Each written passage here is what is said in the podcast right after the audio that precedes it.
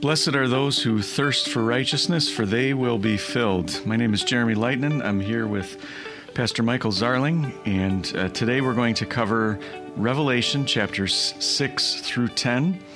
And in uh, chapter 6 of Revelation, we get one of the most familiar images that even people who are not very familiar with the Bible, they know about the four horsemen of the apocalypse.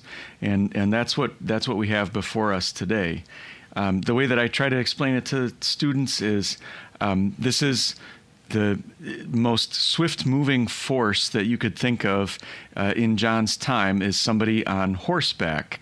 Uh, if you wanted to get a message somewhere, and uh, so we have these these four forces. I don't know. You make a, up a rhyme with forces and horses. Uh, these four forces moving all over the world all the time at great speeds. Um, and uh, I don't know how you wanted to approach them, but uh, I, we should probably mention at least what they are. Well, yeah, so the, you have the first one is the rider on the white horse. And I think what I want to do today as we go through this is, like I mentioned last week, is that everything that we talk about in Revelation that Jesus reveals to St. John to write down is are, are things that are found elsewhere in Scripture. So the re, the the rider on the white horse, uh, well, who is that? So I've heard it said that this is false religion um, because it looks so much like uh, Jesus later in the book of Revelation. Um, and and that uh, false all the other things are bad, and so this this must be false religion. Um, I I personally think uh, it's a much better interpretation to say um, that this is actually a positive thing. This is there's an immovable force going around the world of uh, the kingship of Jesus ruling in people's hearts. Um, that uh, you like you said when Jesus predicted the last day, the last day in the end times, uh, he said things like there's wars and rumors of wars and famines and earthquakes and plagues, and the gospel will be preached in all nations. Right, and that's what I was. I've always taught it that way that this writer is Christ. Uh, it's representing Christ preaching the gospel. Because uh, Jesus says in Matthew 24, and really everything that we're going through here in Revelation, you find in Matthew 24. Uh, verse 14 This gospel of the kingdom will be proclaimed throughout the whole world as a testimony to all nations, and then the end will come. That's Matthew 24? It is. Okay. I just missed the chapter. Sorry. Go ahead.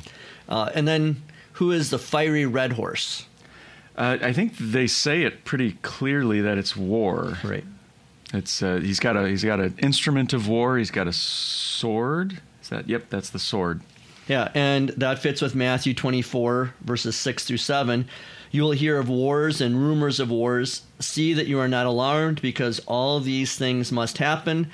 But that is not yet the end. Nation will rise against nation, and kingdom against kingdom. Then the third horseman, who's that? Uh, I would say famine. Yep. Yeah, seeing as how it says it's it's famine too. I think it, it does it say that explicitly.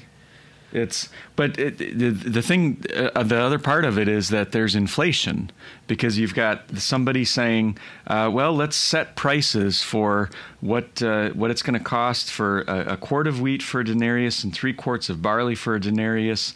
Uh, and do not dilute the oil in the wine. They're saying uh, basically. So what is it? A denarius is the a, a day's wages, and imagine paying a, a day's wages for a sandwich. That's right. that's basically what it's it's saying here. And that again fits with what Jesus says in Matthew 24. Uh, there will be famines and earthquakes in various places, but all of these things are only the beginning of birth pains. And then you've got a sickly green horseman. Who's that? Uh, death. It's got to be. Yeah.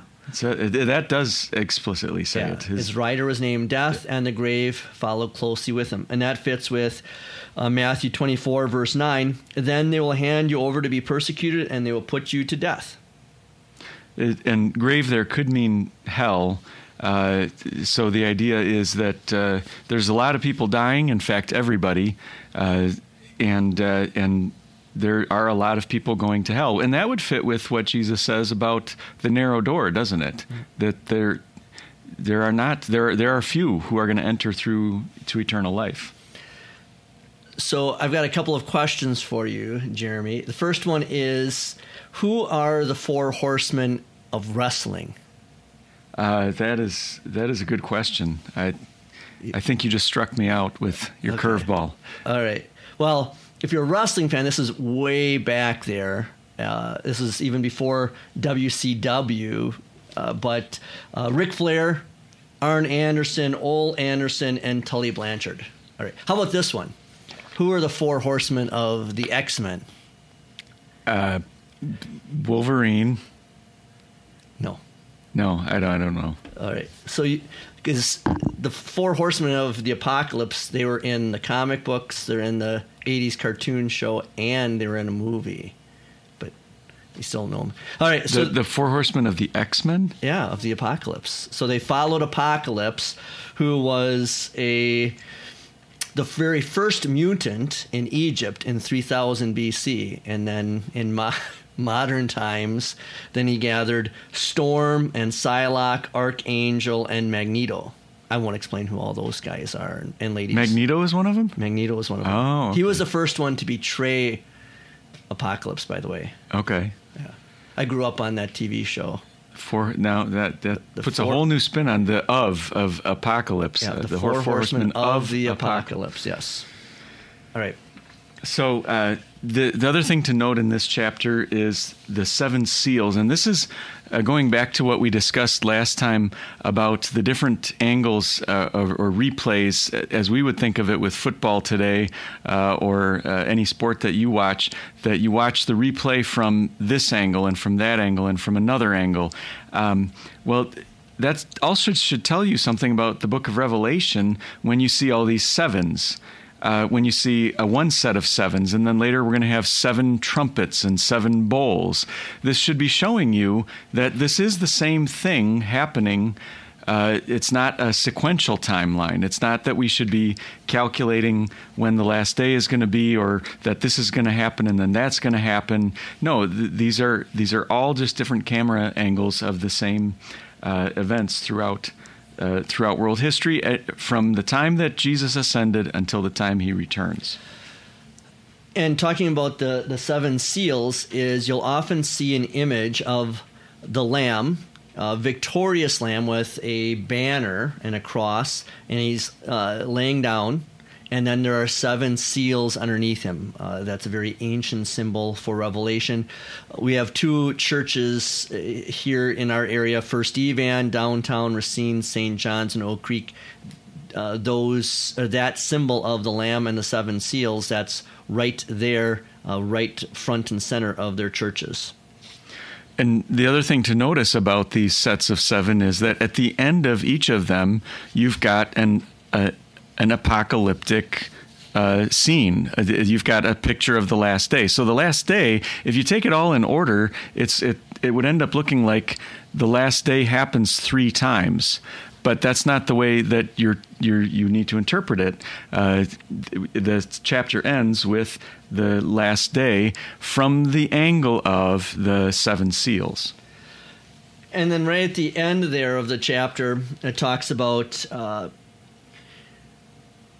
fall on us and hide us from the face of him who sits on the throne and from the wrath of the lamb for the great day of their wrath has come who is able to stand well that's right from uh, hosea 10 verse 8 that's word for word uh, and then you know these unbelievers that are terrified on the last day again their confession of a lack of faith fits very well with St. Paul's confession of faith to the Philippians. In chapter 2, he says, Therefore, God also highly exalted him, speaking of Christ, and gave him the name that is above every name, so that at the name of Jesus every knee will bow in heaven and on earth and under the earth, and every tongue will confess that Jesus Christ is Lord to the glory of God the Father. So, unbelievers are going to mourn when they see God, but they'll still confess that Jesus is the Son of God and the, the Lamb of God and that He's real. But it's going to be too late. And all that unbelievers are going to be able to do is confess that they now know God's wrath because they have rejected God's love. Should we enter chapter 7? Yes. Uh, John sees four angels standing at the four corners of the earth, and uh, they're holding back wind.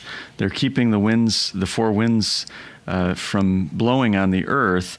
And uh, then we have a scene where God assigns uh, an angel to mark all of those that he has chosen. And the total number of all those that he has chosen is 144,000. So um, that sounds to me like there's just going to be 144,000 people in heaven and, and, no more. Except in verse 9. That, that was sarcasm, by yes, the way. In verse 9, uh, after John uh, says there's 144,000 based on 12,000 on each tribe, he says, and there's a great multitude from every nation, tribe, people, and language that no one could count, except he just counted them. Mm-hmm. Uh, but before we get to that, is the seal. I think that's such an important thing. Uh, again, listeners, read Ezekiel chapter 9, the first six verses. It's really this. Uh, but I'll just read just one verse, verse 4. So here, Ezekiel seeing a vision of God sealing believers in Jerusalem before God destroyed the city. Uh, the Lord said to him, Go through the city, through Jerusalem, and put a cross mark on the foreheads of those who moan and lament over the abominations being committed in her. The, the cross mark placed on the people was the Hebrew letter Tav, which is very similar to our uh, English lowercase t. And sometimes the Tav looked like an X, sometimes it looked like a T. Well, the T looks like a cross. Now, Ezekiel is 500 years before Christ is crucified, but think of that cross being placed on the believers' heads as a, as a mark sealing them for salvation. And what does the pastor do in baptism? He places the sign on the head down to the heart, sealing us for Christ's salvation. And just think of that that 500 years before Christ died on the cross, and now at the end of time, God is putting his seal on his people. And you can tell that this isn't a literal list uh, of, of an exact number uh, for for with the reasons that uh, Pastor Zarling mentioned, but also for the uh, fact that you have things like the tribe of Joseph. The Joseph didn't have a tribe. There was a there was a dual tribe, um, and there there are even tribes missing out of this list. So you can tell this is supposed to just give us a picture that everybody who was part of God's believing church on earth is not going to be excluded from God's believing church in paradise. Um, and and so that that includes you. You you can see yourself in one of these tribes. And then look at uh, Revelation 13 and 14. There's more mention of a seal. Uh, the one that we, we usually talk about is the seal of the beast, the mark of the beast 666, that's put on the unbelievers. But then in chapter 14 is the seal that is placed on the head of the believers. It's the same one that we just mentioned. And what's interesting here, too, is that John is picturing uh, nine angels. Uh, that the first four angels are holding back the winds of the earth. Uh, you know, they're God's holy angels who are keeping evil in its place until God signals the time for the final events at the end of the world. Then there's that angel that we mentioned that has the seal of God. And then that angel speaks to the others that are going to bring that destruction, uh, who are given power to harm the earth and the sea. And those can either be evil angels I like to think of them as they're God's angels that He's using for destructive purposes. Uh, just like He used uh, the angel to wipe out 185,000 of His enemies at one time. God can use His angels for for protection for His people, and often protection for His people means justice for God's people's enemies. Mm-hmm.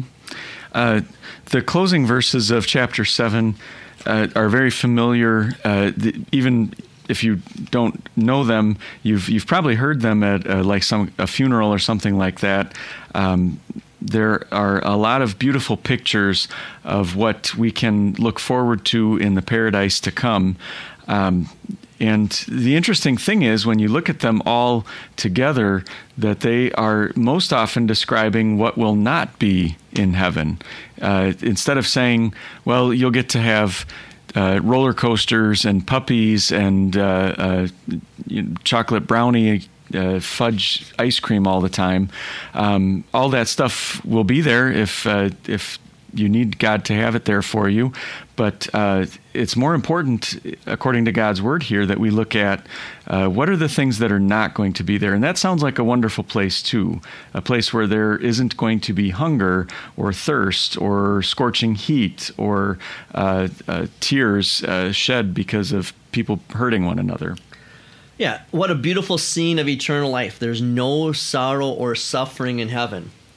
Uh, one last thing I wanted to focus on is verse 14. So, Jeremy, what's the difference in verse 14? In previous translations of this verse, they translated, These are the ones, talking about the saints, who have come out of the great tribulation, as opposed to the way it's, I think, tra- correctly translated in the EHV, the ones who are coming out. What's the difference between past tense and present tense?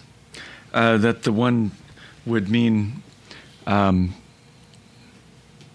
it, I, you know, I teach language, and I'm I'm struggling to. Uh, we just got done with our first week of school at Shoreland, and uh, I have uh, quite a few German students that I didn't have last year, and uh, some new things going on with. Yeah, i am going to have to plead a fried brain on. That. Well, that's that okay. One. You can you can pick it up from me.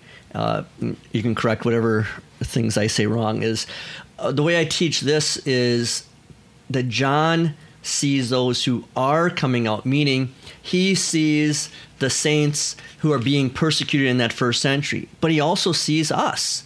You know, we just saw just a few days ago of uh, the Taliban uh, blowing up uh, like 200 people, at least 13 or 17 American troops uh, over at the airport in in Afghanistan. And you know, if those are Christians, they are coming out of the great tribulation, the great persecution and suffering here on earth. And John sees them. It's a continual thing, not a past thing. Those who have come out and it stops, they are those who are coming out until the last baby that's born and baptized before Jesus comes again. He sees all of them coming out. That's the way I teach it.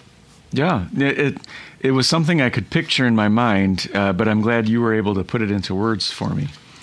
Um, in uh, in chapter eight, uh, we have a rather difficult thing to wrestle with, and it's not just the fact that there are cryptic and, and mysterious terms and pictures like uh, you know wormwood, the star that was named Wormwood, uh, and uh, a mountain of burning with fire thrown into the sea. Uh, yeah, those are tough little puzzles to un- unravel. But uh, what's really hard about this chapter is that um, God is the one who causes these hardships on earth. And, and we often have we often struggle uh, when we talk that way because uh, we, we want to think of God primarily as our loving Heavenly Father uh, who wants nothing but good for us and wants the sinner to repent uh, and, and be forgiven. And, and the sinner has forgiveness. Um, but uh, what we see here in chapter 8 is that the saints in heaven uh, are praying and, and saints on earth are praying and saying how long o lord you know avenge us avenge us and here's what happens in chapter 8 God answers their prayer by uh, sending this angel with the gold censer uh, to fill up with hot coals and then hurl those hot coals down on the earth and cause all of these problems and troubles that we see uh, in the first four trumpets. Um, it, it, it's it's kind of a, a tough thing, but even as I'm talking right now, I realize it's it's also a gracious gift when God carries out judgment. Maybe that's the way to answer this. Exactly. And I was just trying to think of President Bush's speech after 9 11. You know, he's standing at ground zero. And I don't remember exactly, but it was something like, uh, they hear us, or you hear us, and they'll they will all hear us. Is he's bringing judgment, uh, you know, hell, hellfire onto uh, ISIS and Bin Laden and so forth that brought that terror on our nation. And to think of, oh, that's cruel. Well, no, it's protecting American people, American lives. And that's what God does for his people. And notice that the saints pray for that. Uh, that they are underneath the altar asking God to avenge their blood. Uh, and so God is getting ready to answer their prayers uh, as he brings judgment on the world. One of the things that I thought was striking too in verse 1 uh, when the Lamb opened the seventh seal, there was silence in heaven for about half an hour. I think we should do a test run of that on this podcast right now. Let's and, keep let's keep silent for a half hour and make them all just listen to nothing. Yes, you couldn't do it. No one could, because silence makes people feel uncomfortable. Uh, you know, I think of when I read that verse, thinking of Lutheran worship. There's not a lot of silence in Lutheran worship. We're going like that, one right after the other. Uh, just think of how uncomfortable it makes people feel for the 20 to 30 seconds of silent meditation for private confession in a worship service. People start squirming after a while. They're not used to it. And now, uh, you know, half an hour, I don't think it'd be probably be 30 minutes because this is an eternity, but uh, Jesus is giving picture language here. But that idea of there's all this noise and then nothing, silence and then the seventh seal. Uh, oh, and so, then I was going to say, sorry, is the the trumpets.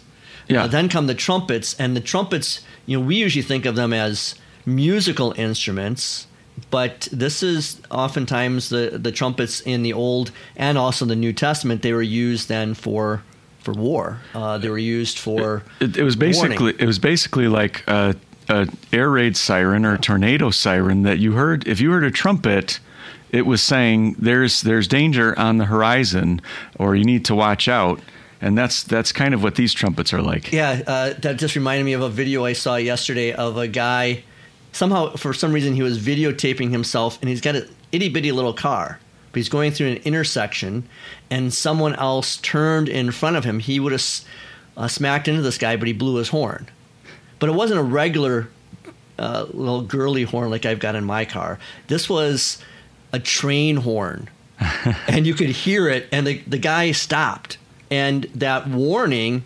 saved a crash. Mm. And so I want to get one of those. I should replace my car, but I really want one for my bike. I was going to say you should put that on your bike. Yeah. Um, there, there are some tough nuts to crack as far as what does this all mean. Uh, th- there's a mountain being thrown into the sea, burning with fire.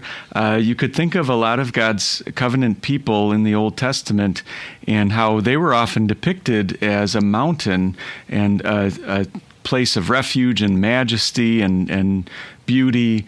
Um, and and yet uh, what a shameful thing when they reject the Messiah uh, that they they end up getting cast into the sea all ablaze. Um, there is uh, the the issue with the star named Wormwood and uh, things. You can see there's a lot of environmental type of disasters described here. I don't think uh, we have to say that these are the, John is literally watching them happen, but he is watching things that are uh, signified in, in, in the real world. So th- when he says uh, things about uh, the moon and the stars, uh, that doesn't just have to be symbolic language all the time. Uh, it, it, could be the, these are referring to actual environmental disasters.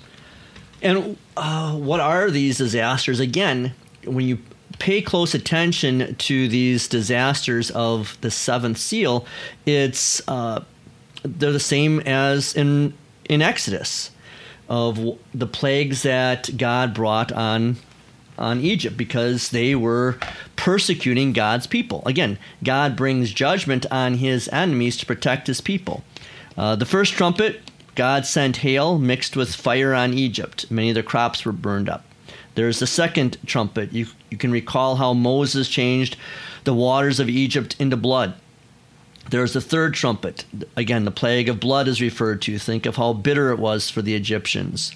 And then the fourth trumpet, God sent darkness on the Egyptians, symbolizing their spiritual darkness. And then, Jeremy, you mentioned wormwood. Uh, so, wormwood is a plant that tastes very bitter. All the waters tasted bitter as a result of this disaster. Uh, and although a star can often symbolize Christ, uh, here wormwood seems to be a name for Satan or one of his demons. Uh, C.S. Lewis, uh, last year in our uh, Lutheran book club, we read C.S. Lewis, The Screwtape Letters. I don't know if you've read that. Mm-hmm. Uh, excellent book. Uh, even though it was written uh, during the time of World War II, it's still fitting today. I'd encourage you, all of you to listen to it and read it. But wormwood is uh, in the Screwtape letters. Uh, wormwood is uh, the nephew of the demon Screwtape, and so C.S. Lewis uses that uh, pick that name from Revelation chapter eight in his book. Uh, did you want to say anything about the eagle flying and saying "Woe to the uh, people of Earth" because of the trumpet blasts about to come? That's kind of just more a transitional picture uh, from chapter eight to chapter nine. Um, there is that idea of John being symbolized as an angel, uh, an eagle, and we had that with the four creatures before the throne. But uh, no, I hadn't heard of John being the eagle. The that's the symbol for the Apostle John. Oh. It, it is. It's one. It's one symbol for the All Apostle right, so John. you just learned something today. Oh well, I'm glad I mentioned it. There you go. Uh, chapter nine. Uh, we've got the the locusts from hell. Um, there are a lot of strange features on these locusts that are uh, coming up from the abyss. And uh, I, how how do you want to approach this? Have you ever read the book uh, Hal Lindsey's The Late Great Planet Earth?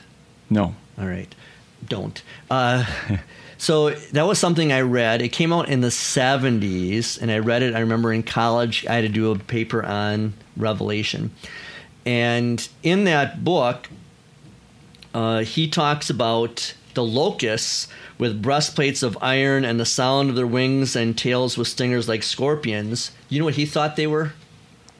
They're modern day Black Hawk and Apache helicopters. Uh, I, I've heard that. Yes. Yeah, because they're metal wings and guns that stung with the bullets and so forth. Uh, and then he predicted that the Great Tribulation would have been happening at the end of the 80s because it would happen with, within one generation of uh, Israel becoming a nation.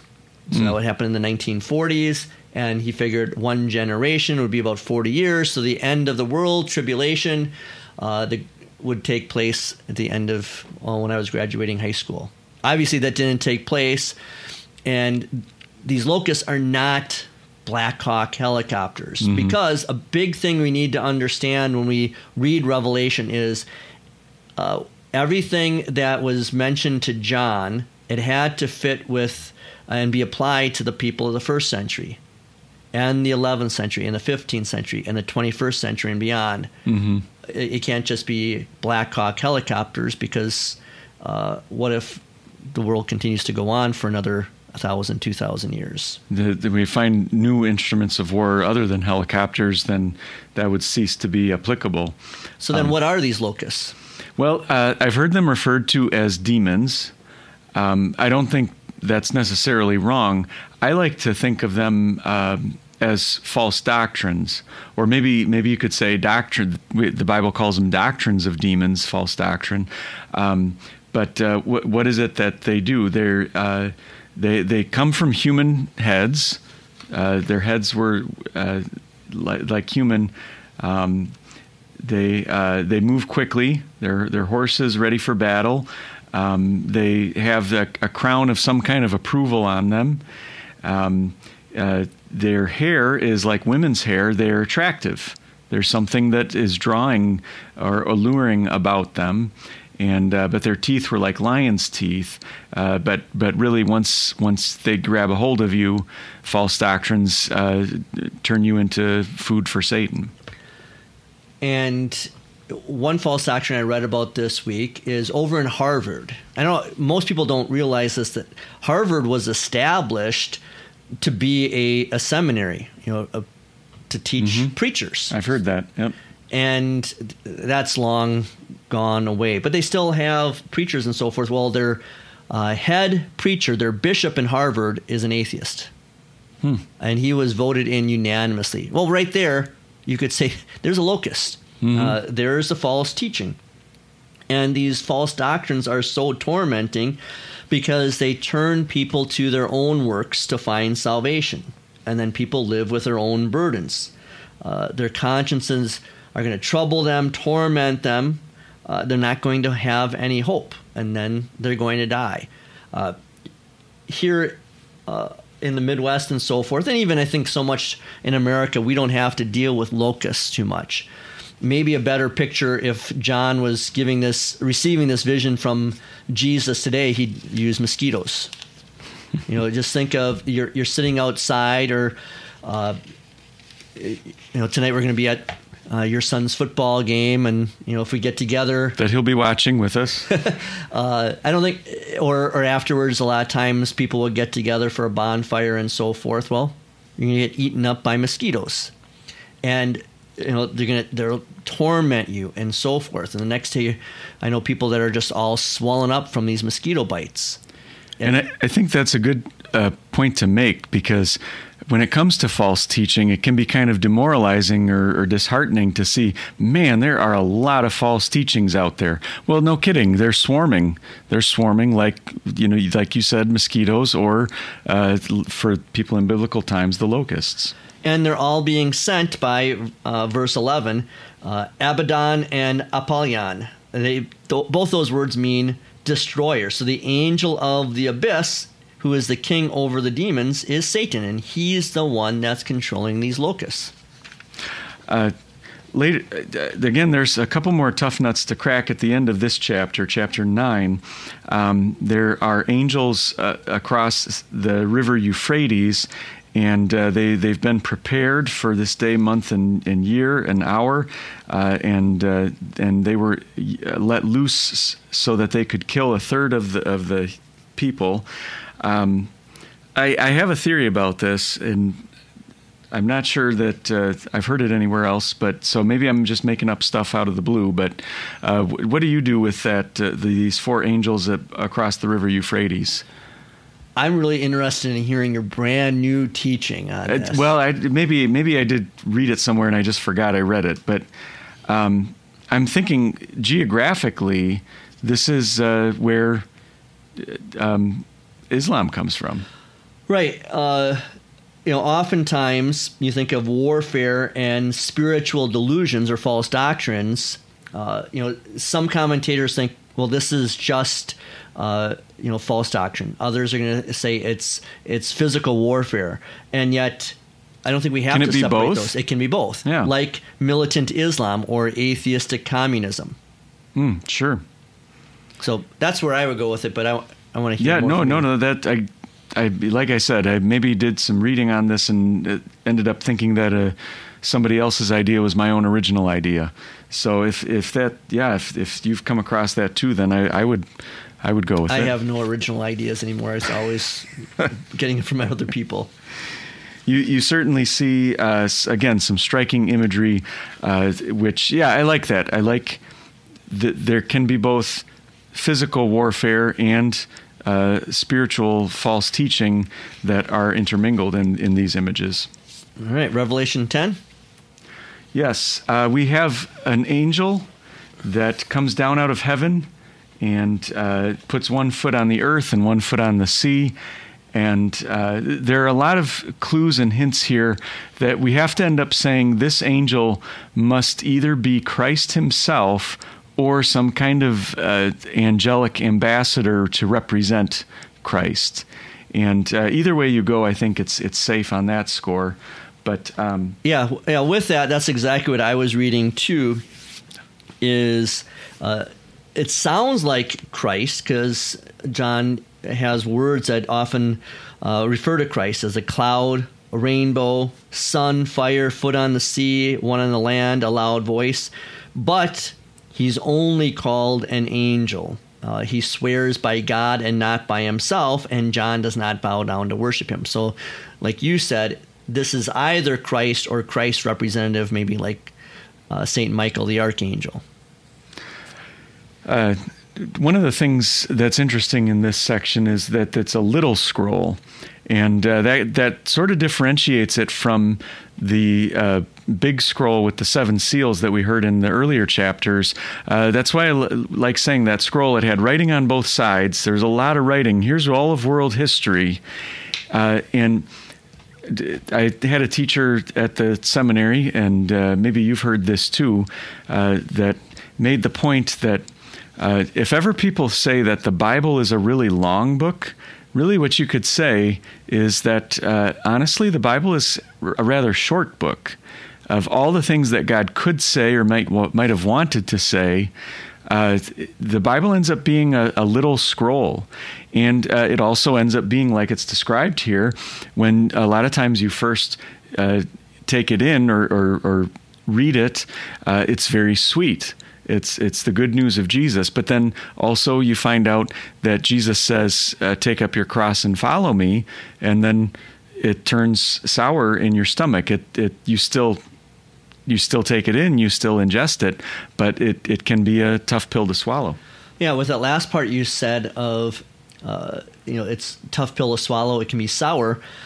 That's the end of John chapter six. Uh, I'm going to be preaching on that in the next two Sundays uh, with a, just a two part series on uh, why is it so difficult to follow Jesus. One is because he expects commitment, and the other is because his teachings are hard. And you read that in John chapter 6 that the people of Israel, uh, the Jewish people, they grumble at Jesus' teachings. And he says, I am the bread of life, eat my flesh, drink my blood. And, you know, they grumble at that. But then, uh, the larger group of Jesus' disciples also grumble, and they said, "This is a hard teaching," and so they a lot of them leave. Uh, so yeah, it is a, a difficult pill to swallow. Uh, going back to that angel just for a moment, uh, with him standing on uh, the sea and the shore, uh, we see in chapter 13 that Satan is standing by the shore of the sea. And then we see a beast arise from the sea and another one from the earth. So the imagery there is Satan has his agents in the world, but Jesus has a foot in the sea and on the land, or or he's, he's got it covered. He's got it covered. He's in control.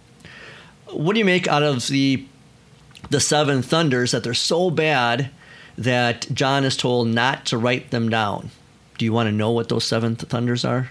Uh, part of me does. Uh, but that would that would be my sinful flesh. Now, did, did you were you just using hyperbole or exaggeration when you said they're so bad? No, I think I, I think that I, I yeah. Uh, this is um, if, if, God doesn't want us to know something, then uh, we don't we don't get to know it. Yeah, I'm I'm thinking that you know this suffering is going to be you know worse and worse, and as you see the pictures kind of intensify, as you said before uh, Jesus gives the same vision just in different ways to John that the persecution and suffering on God's people it gets worse.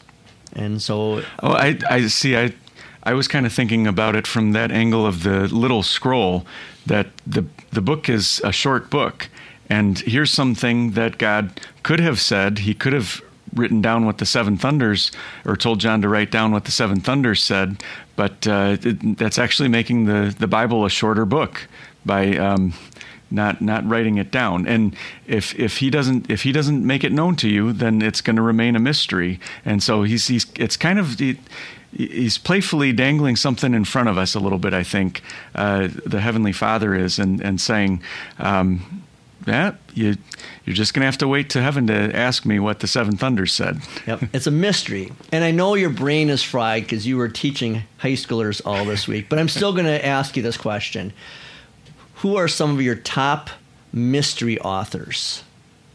Do you read mysteries? Uh, I've read some mystery. Uh, it's Agatha Christie. Yep, that would be one. Um, I have to read some of hers yet. I have to get uh, reserve some of her books from the library. Agatha Christie's good. Yeah, when I was younger, I read the Hardy, some Hardy Boys, some Nancy Drew, some Boxcar Children. Oh, I Um, read En- Encyclopedia Brown. Oh, that was what course, I grew up on. Of course, yes. Those are nice bite-sized little Yeah. chapters of you. You just and and I I never was smart enough to figure out whatever it was that he figured out, but then I had to look in the back and see what Yeah. the solution was. Yeah, some other ones would be Alfred Hitchcock, Edgar Allan Poe, but I read uh, all of Arthur Conan Doyle's uh, Sherlock Holmes. Hmm. Those are really good too. Okay. Yeah. Just just as you're thinking about mystery and you want to find out more, and I think that's a good way of picturing the Bible. Uh, I was just writing up announcements for our people in September. We've got I think like five different Bible studies during the week that people can go to, and a good way to picture it is.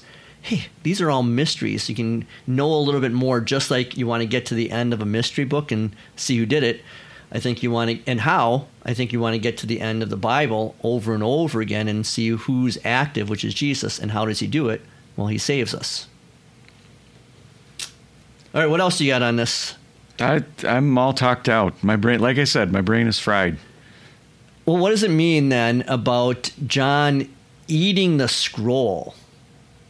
Oh well, just uh, uh, I always like uh, that prayer from the old hymnal. I don't know if you have one around Yep. here, but uh, it it it is asking God. Uh, please help us uh, as we as we take your word. Uh, help us to read, mark, uh, uh, and inwardly digest. Um, I'm, yeah, I'm gonna. You're gonna have to talk while I look this up. Now. Yeah, well, I was thinking that too. What he's talking about there is, uh, he says, "Take it." The angel said to John, "Take it and eat it. It will make your stomach bitter, but in your mouth it will be as sweet as honey." And I thought there of my grandmother. Whenever I had a sore throat, she said, "Have some tea and then mix, put some honey in it. Tastes better." Well, tea is disgusting. It doesn't matter how much honey you put in it. Uh, and then I took the little scroll out of the angel's hand and I ate it. It was as sweet as honey in my mouth, but when I had eaten it, my stomach was made bitter. Uh, you know, it seems weird, again, to eat a scroll. But again, that's picture language from Ezekiel chapter 2. There's a similar example of a scroll being received and digested by Ezekiel.